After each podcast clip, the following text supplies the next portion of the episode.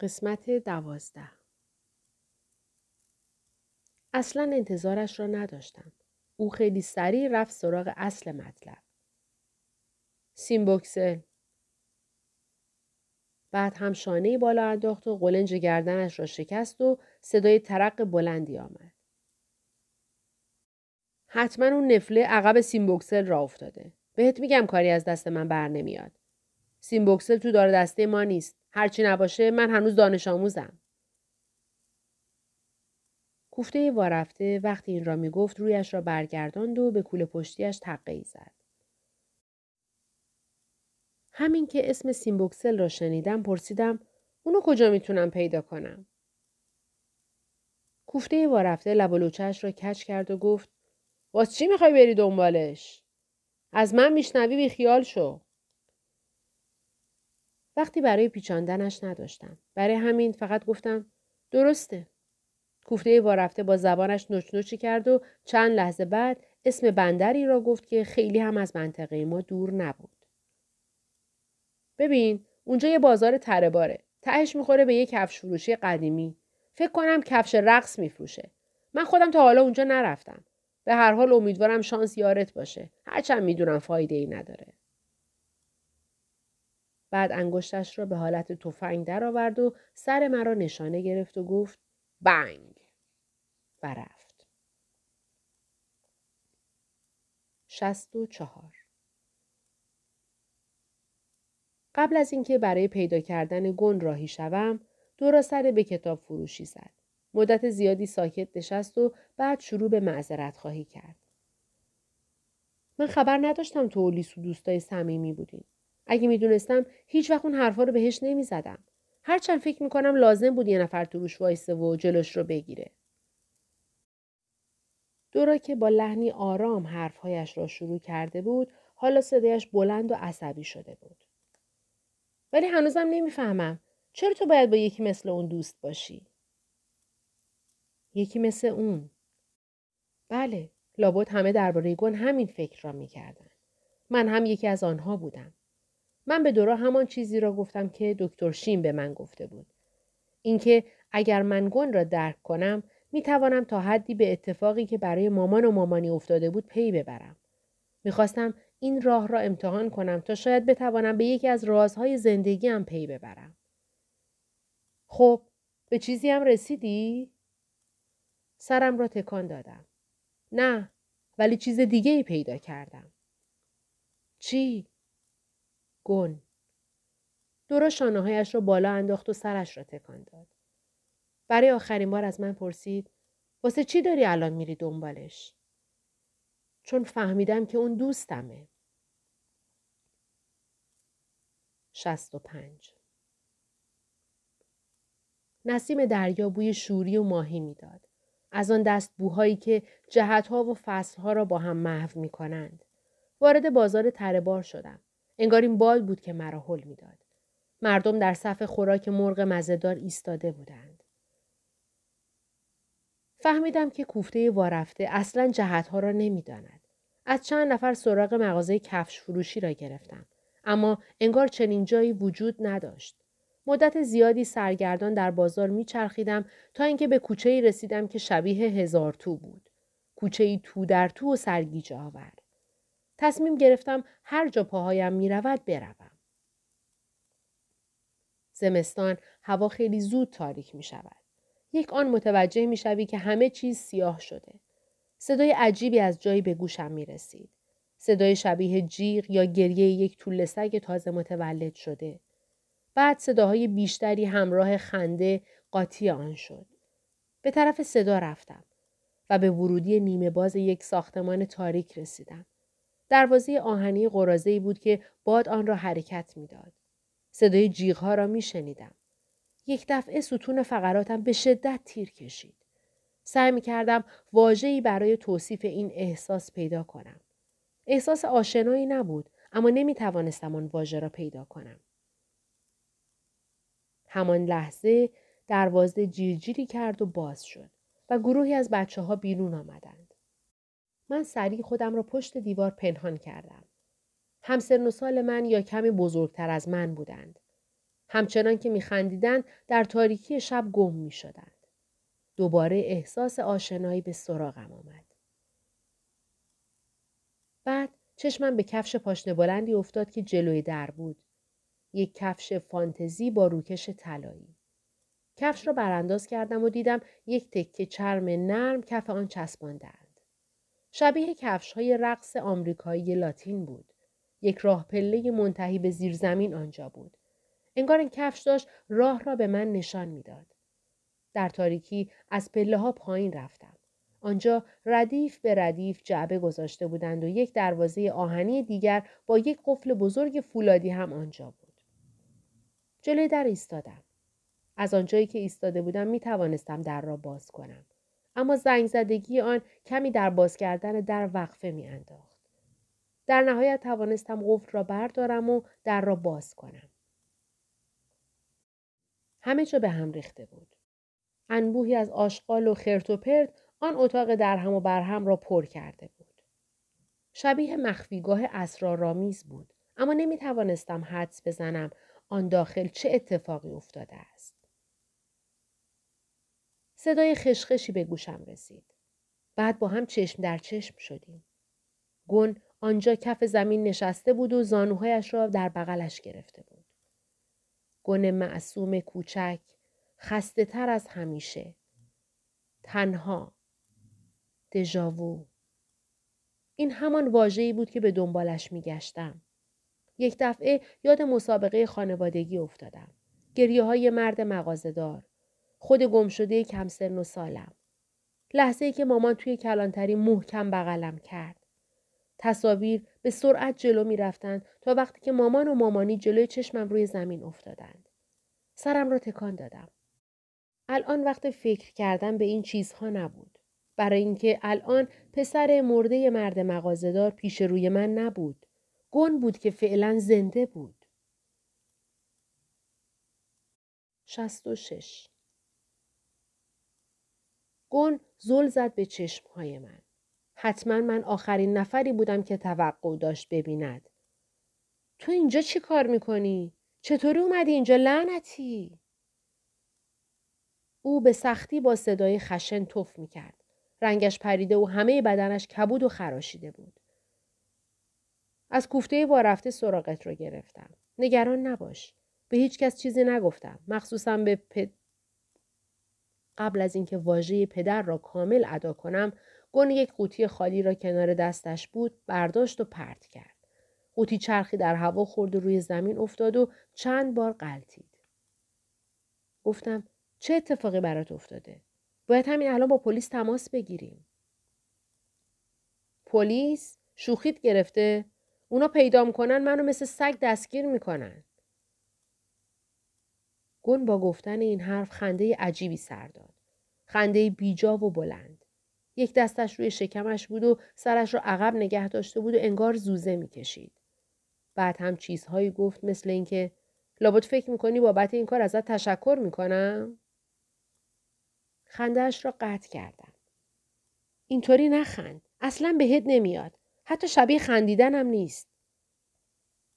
ببینم، الان تو داری به من میگی چطوری بخندم؟ من هر کاری دلم بخواد میکنم. هر جاییم که دلم بخواد میرم. تو چرا سرتو از زندگی من در نمیاری؟ روانی؟ فکر کردی کی هستی؟ هان؟ صدای گون نسبتاً آرام شده بود. من منتظر ماندم. میدیدم که کمی میلرزد. در طی این یکی دو روزی که او را ندیده بودم، صورتش خیلی تغییر کرده بود. روی پوستش که حالا خشن شده بود، سایه سیاهی افتاده بود. چیزی به شدت او را تغییر داده بود. گفتم پاشو بریم خونه. گون سرم داد کشید. بس کن. اینقدر نقش باحالا رو بازی نکن. تا جایی که میتونی از اینجا دور شو. گم شو برو. برو تا دیر نشده. اون وقت تو میخوای اینجا چی کار کنی؟ نکنه فکر کردی با این کارا همه میگن چقدر قوی هستی؟ نه خیر، این قدرت نیست. این فقط ادا در آوردنه. لازم نیست یه جوری حرف بزنی که انگار همه چیز حالیت میشه. تو کی هستی که اینطوری داری منو نصیحت میکنی؟ گون فریاد میزد، اما خیلی عجیب بود که انگار نگاهش منجمد و بیروح بود. صدای قدمهای ضعیفی را شنیدم. هر ثانیه به من نزدیکتر می شد تا اینکه پشت دروازه متوقف شد. گون که صورتش به هم ریخته بود گفت بهت گفتم که بزن به چاک. همان موقع بود که او وارد شد. شصت و هفت بیشتر شبیه سایه‌ای غول‌پیکر بود تا انسان. بسته به زاویه‌ای که دیده می‌شد احتمالاً بیست و خورده‌ای ساله یا حتی سی و اندی ساله بود. یک پالتوی ضخیم و نخنما و شلوار مخملی خاکی رنگی به تن داشت و یک کلاه باکت سرش بود. به خاطر ماسکی که به چهرهش داشت به سختی قابل شناسایی بود. تیپش واقعاً عجیب بود. او سیمبوکسل بود. سیمبوکسل از گون پرسید این دیگه کیه؟ اگر مارها می توانستند حرف بزنند چنین صدایی داشتند. گون لبش را گزید. برای همین خودم جوابش را دادم. من دوستشم. سیمبوکسل ابروهایش را بالا انداخت. روی پیشانیش دو ردیف چین ظاهر شد. دوستت چطوری اینجا رو پیدا کرده؟ نه اصلا ولش کن. دوستت واسه چی اومده اینجا؟ اومدم دنبال گون. سیمبوکسل به آرامی روی صندلی که جیر جیر می کرد نشست. حالا طول آن سایه هم تا شده بود. بعد با صدای آرام که شبیه زمزمه بود گفت ببین بچه جون، فکر کنم اشتباه حالیت کردن یا شاید هم میخوای قهرمان بازی در بیاری. صدایش خیلی ملایم بود. حتی میشود گفت اگر به حرفهایش توجه نمی کردی لحنش دوستانه به نظر می آمد. پدر گون منتظرشه. اون باید برگرده خونه. گون فریاد کشید. خفه شو! بعد هم چیزی در گوش سیمبوکسل پچ پچ کرد و او هم چند باری سرش رو تکان داد. پس تو همون پسرهی که گون تعریف میکرد. من اصلا نمیدونستم همچین مرضی وجود داره. ولی اصلا برام عجیب نبود که وقتی من اومدم قیافت اصلا عوض نشد. بیشتر آدمایی که منو میبینن عین تو واکنشی نشون نمیدن. من تکرار کردم. من گون رو با خودم میبرم خونه. بذار بیاد. گون خودت میخوای چی کار کنی؟ میخوای با دوستت بری؟ گون لبهایش رو گزید و پوزخندی زد. فکر کردی من احمقم؟ هیچ جوره حاضر نیستم با این پشمک برم. عالیه. دوستیم دور و زمونه خودشو داره. فقط یک کلمه است. اینم یه واژه بی‌معنی مثل بقیه. سیمبوکسل از روی صندلیاش بلند شد. خم شد و چیزی از جیب پالتویش درآورد. یک چاقوی تیز و باریک. هر بار که تیغش نور را بازتاب میداد، نور کورکننده‌ای میدرخشید. یادت یه روز اینو بهت نشون دادم و گفتم یه روزی میتونی ازش استفاده کنی؟ دهان گون به آرامی باز شد. سیمبوکسل رو به گون به نوک آن اشاره کرد.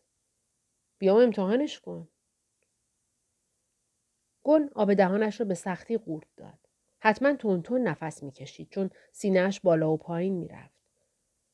اوه نگاش کن. ترس برش داشته. خب اولین بارته. واسه همین مجبور نیستی کل راه رو بری. راحت باش و فقط حالش رو ببر.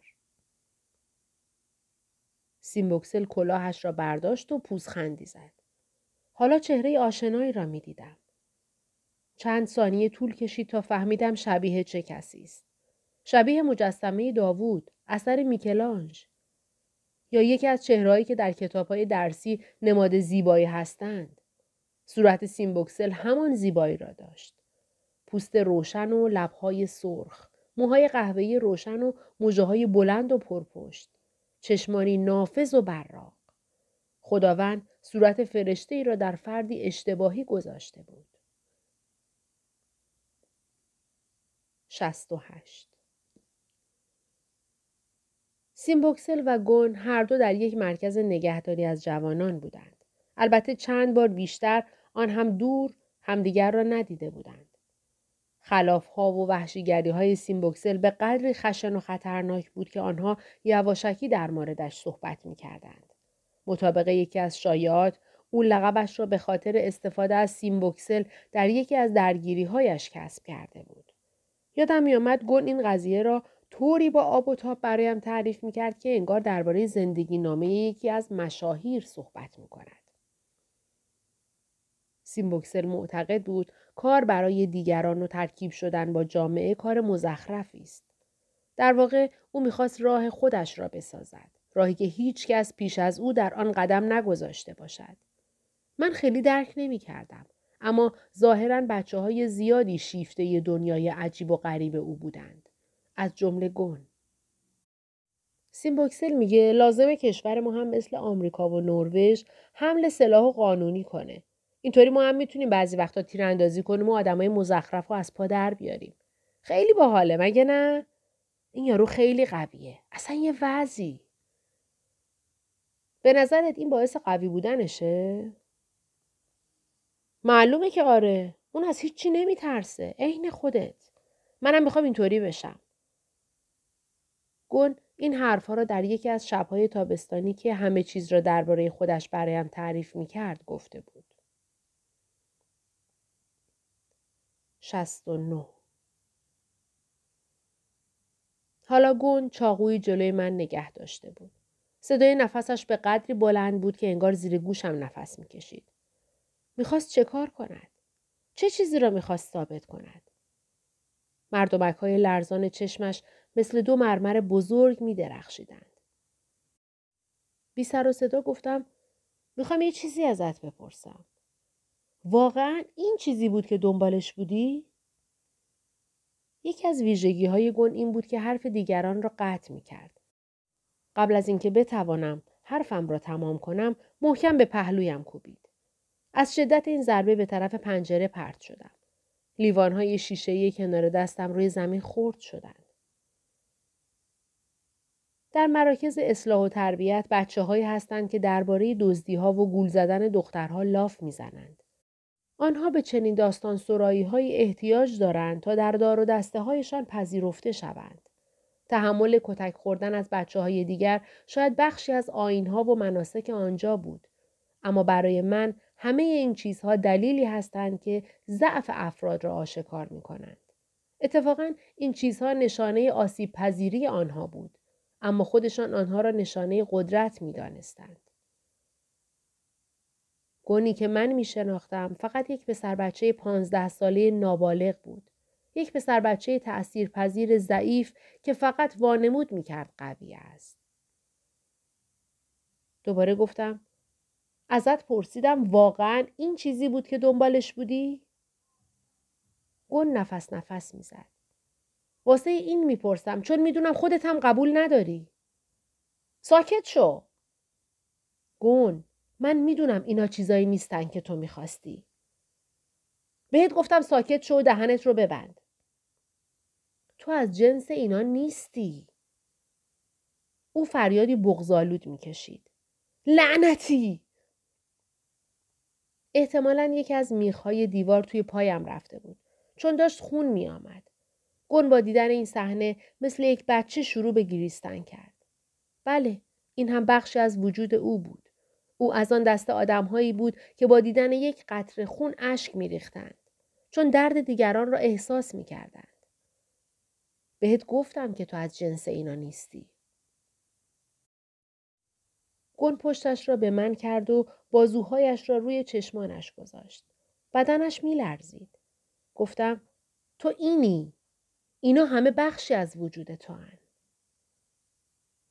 میان گریه‌هایش می‌گفت خوش به حالت. لعنتی. خوش به حالت که هیچ احساسی نداری. کاش منم مثل تو بودم. دستم رو به طرفش دراز کردم. بیا بریم. بیا از اینجا بریم بیرون. تو برو پشمک. من اصلا تو رو نمیشناسم. گون بالاخره دست از گری کردن برداشت و شروع به فحش دادن کرد. انگار این تنها راه نجات او بود. او مثل سگی که پارس می کند یک ریز فحش می داد. بس کن. سیمبوکسل دستش را برد بالا تا جلوی گون را بگیرد. خوشم نمیاد جلوی من از این بچه بازی ها در بیاریم. بعد رو کرد به من. اگه می خوای با خودت ببرش. اما در عوضش باید یه چیزی به من بدی. شما دوتا همچین دوستی محکمی دارین. پس حتما باید براتون خیلی ارزشمند باشه. درسته؟ سیمبوکسل به آرامی چانه‌اش را میمالید. میتوانستم گون را ببینم که رنگش پریده است. خب ببینم واسه خاطر گون چه کار میتونی بکنی؟ بچه؟ صدایش آرام و ملایم بود. لحن و فراز و فرودهای پایانی جملاتش بسیار دلنشین بود و به من لبخند میزد. من یاد گرفته بودم که این حالت بیانگر مهربانی است. اما میدانستم قصد او اصلاً مهربانی نیست. گفتم هر کاری. چشمای سیمبوکسل گشاد شدند. به آرامی شروع به سوت زدن کرد.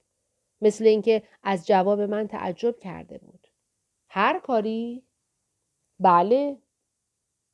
حتی که قرار باشه بمیری؟ گون خیلی آرام گفت لعنتی. سیمبوکسل که مشخص بود اوضاع برایش جالب شده صافی ایستاد.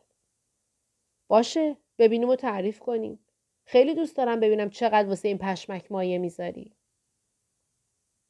سیمبوکسل لبخندی زد. خیلی هم به خودت سخت نگیر. هر چه کم آوردی بگو. فقط میخوام ببینم چقدر آدمی. همینطور که سیمبوکسل به من نزدیک میشد، گون چشمانش را محکمتر میبست. من چشمهایم را نبسته بودم. مستقیم به آن چیزی که در واقعیت رخ میداد نگاه میکردم. هفتاد. بعدها مردم از من میپرسیدند چرا فرار نکردم؟ چرا تا آخرش ماندم؟ به آنها میگفتم من فقط کاری را انجام دادم که از همه برایم راحت تر بود. تنها کاری که آدمی مثل من که احساس ترس ندارد میتوانست انجام بدهد. شبیه یک لامپ مهتابی نیم سوز مدام از هوش میرفتم و به هوش میآمدم. وقتی به هوش می آمدم شدت درد آنچنان زیاد بود که تعجب می کردم بدن انسان چگونه برای تحمل این حجم از درد طراحی شده است. به قدری دردناک بود که فکر می کردم نمردن در این شرایط واقعا غیر منصفانه است. گون را می دیدم. گاهی به صورت تار و گاهی واضح. حتما مغزم ارور می داد. می دیدم که او چقدر ترسیده است. حالا تا حدی پی برده بودم ترسیدن به چه معناست. مثل اینکه در مکانی فاقد اکسیژن نفس عمیق بکشی. گون اینطوری به من نگاه میکرد. صورت گون تار و مبهم شده بود. فکر کردم شاید دید من تار شده است. اما اینطور نبود. صورت گون از اشک محو شده بود. او زجه میزد. ولش کن. خواهش میکنم ولش کن. عوضش بیا منو بزن. بی وقفه فریاد میزد. میخواستم سرم را تکان بدهم و به او بگویم لازم نیست این حرفا را بزند. اما اصلا توان نداشتم. هفتاد و یک. خاطره‌ای در ذهنم روشن شد. همان روزی که گون بالهای پروانه را پاره کرد تا به من درس همدلی بیاموزد ولی موفق نشد. غروب همان روز وقتی مشغول پاک کردن رد پروانه از روی زمین بود، مدام گریه می کرد.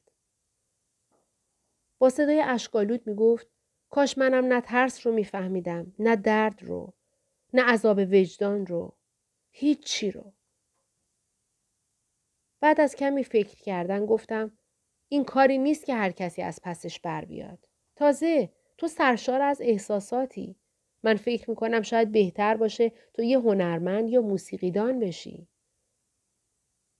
گون با چشمان اشک‌آلود خندید. آن روز برخلاف حالا که هر نفسی که میکشم به بخاری سفید تبدیل میشود تابستان بود. اوج تابستان. تابستان. آیا آن روز واقعاً وجود داشت؟ وقتی که همه چیز سبز و انبوه و تازه بود؟ آیا همه چیزهایی که ما با هم تجربه کرده بودیم واقعاً اتفاق افتاده بودند؟ گون اغلب اوقات از من میپرسید نترس بودن چگونه است؟ اینکه هیچ احساسی نداشته باشی چطور است؟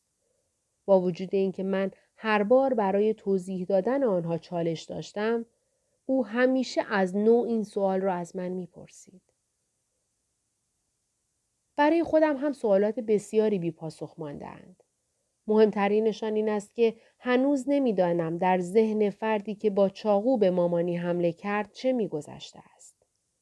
اما این سوال من را به سوال دیگری میکشاند. چرا مردم با وجود اینکه میدانند وانمود میکنند که نمیدانند؟ نمیدانم چطور باید به جواب این سوال برسم. یک روز به دیدن دکتر شیم رفته بودم. تلویزیون پسری را نشان میداد که جفت پاها و یک گوشش را در بمبگذاری از دست داده بود و گریه میکرد. گزارش درباره جنگی بود که در گوشه‌ای از جهان در حال رخ دادن بود. دکتر شیم بدون اینکه تغییری در حالت صورتش ایجاد شود، مشغول تماشای تلویزیون بود. وقتی صدای پای من را شنید، برگشت و با لبخندی دوستانه به من خوش آمد گفت. چشمان من به پسری که پشت لبخند او بود گره خورد. حتی موجود بی احساسی مثل من هم می توانست رنج پسر را ببیند. اینکه این پسر در رنجی عظیم از فاجعه‌ای دردناک به سر می برد. اما چیزی از او نپرسیدم. نپرسیدم که چرا لبخند می زنی؟ چطور می تونی در برابر چنین رنج عظیمی لبخند بزنی؟ نپرسیدم. برای اینکه دیده بودم بقیه مردم هم چنین کاری می کنند. حتی مامان و مامانی هم در این مواقع کانال تلویزیون را عوض می کردند. مامان می گفت این فجایع انقدر دورن که مسئله تو نیستند. بسیار خوب. اصلاً فرض کنیم این استدلال درست باشد. اما در مورد مردمی که آن روز درست کنار مامان و مامانی ایستاده بودند و هیچ عکس‌العملی نشان ندادند چه؟ آنها که شاهد بودند این اتفاق جلوی چشمشان می افتد. آنها که دیگر آنقدر نزدیک ماجرا بودند که نمی توانستند فاجعه در دوردست را بهانه کنند. یادم می آید یکی از شاهدان ماجرا که از اعضای گروه کور بود داشت مصاحبه می کرد. او می گفت آن مرد دچار چنان جنونی شده بود که ما ترسیدیم قدم از قدم برداریم. مردم چشمانشان را به روی فجایعی که در جاهای دیگر اتفاق می افتند می بندند. چون می گویند کاری از دستشان بر نمی آید. اما برای اتفاقی که در نزدیکیشان می افتد هم هیچ اقدامی نمی کنند. چون خیلی می ترسند. اکثریت مردم می توانند احساس کنند اما عمل نمی کنند. آنها می گویند همدلی می کنند اما به آسانی هم به فراموشی می سپارند. اینطور که من می فهمم این واقعی نیست. من نمی خواهم اینطور زندگی کنم. صدای عجیب و غریبی از بدن گون آمد. زوزه عمیق و شدید که انگار از اعماق شکمش بلند شده بود. صدایی شبیه حرکت یک چرخ دنده زنگ زده کهنه که به حرکت در می آمد یا ناله حیوان وحشی. چرا او تلاش می کرد کاری را انجام بدهد که هیچ وقت در آن استعدادی نداشت؟ واژه رقت انگیز مرتباً روی نوک زبانم می آمد. سیمبوکسل به چشمان گون زل زد و گفت همین ازت ساخته بود؟ خیلی خوب. پس پشیمون نمیشی. سیمبوکسل چیزی را از کنار گون سریع قاپید. همون چاقویی بود که خودش قبلاً به او داده بود. قبل از اینکه ما بتوانیم کاری انجام بدهیم، سیمبوکسل آن را روی گلوی گون گذاشت. اما فرصتی برای آسیب رساندن به گون پیدا نکرد. چون این من بودم که چاقو خوردم. چون این پایان همه چیز بود. هفتاد و دو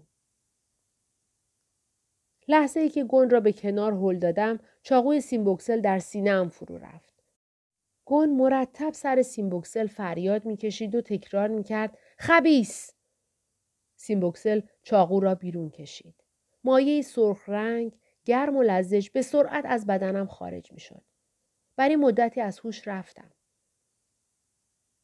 کسی شانه‌هایم را تکان می‌داد. گون مرا در میان بازوهایش بغل کرده بود. گون زار می زد. نمیر. التماست می کنم نمیر. هر کاری بگی برات می کنم. هر کاری. او غرق خون شده بود. زیر چشمی به سیمبوکسل که دمر روی زمین افتاده بود نگاهی انداختم. نمی دانم چرا این کلمات از دهانم خارج شدند. داشتم آرام می گفتم بگو متاسفی. به همه کسانی که بهشون آسیب رسوندی. به اون پروانه‌ای که کشتی. به حشره‌هایی که حواست نبود و زیر پا لهشون کردی. بگو متاسفی.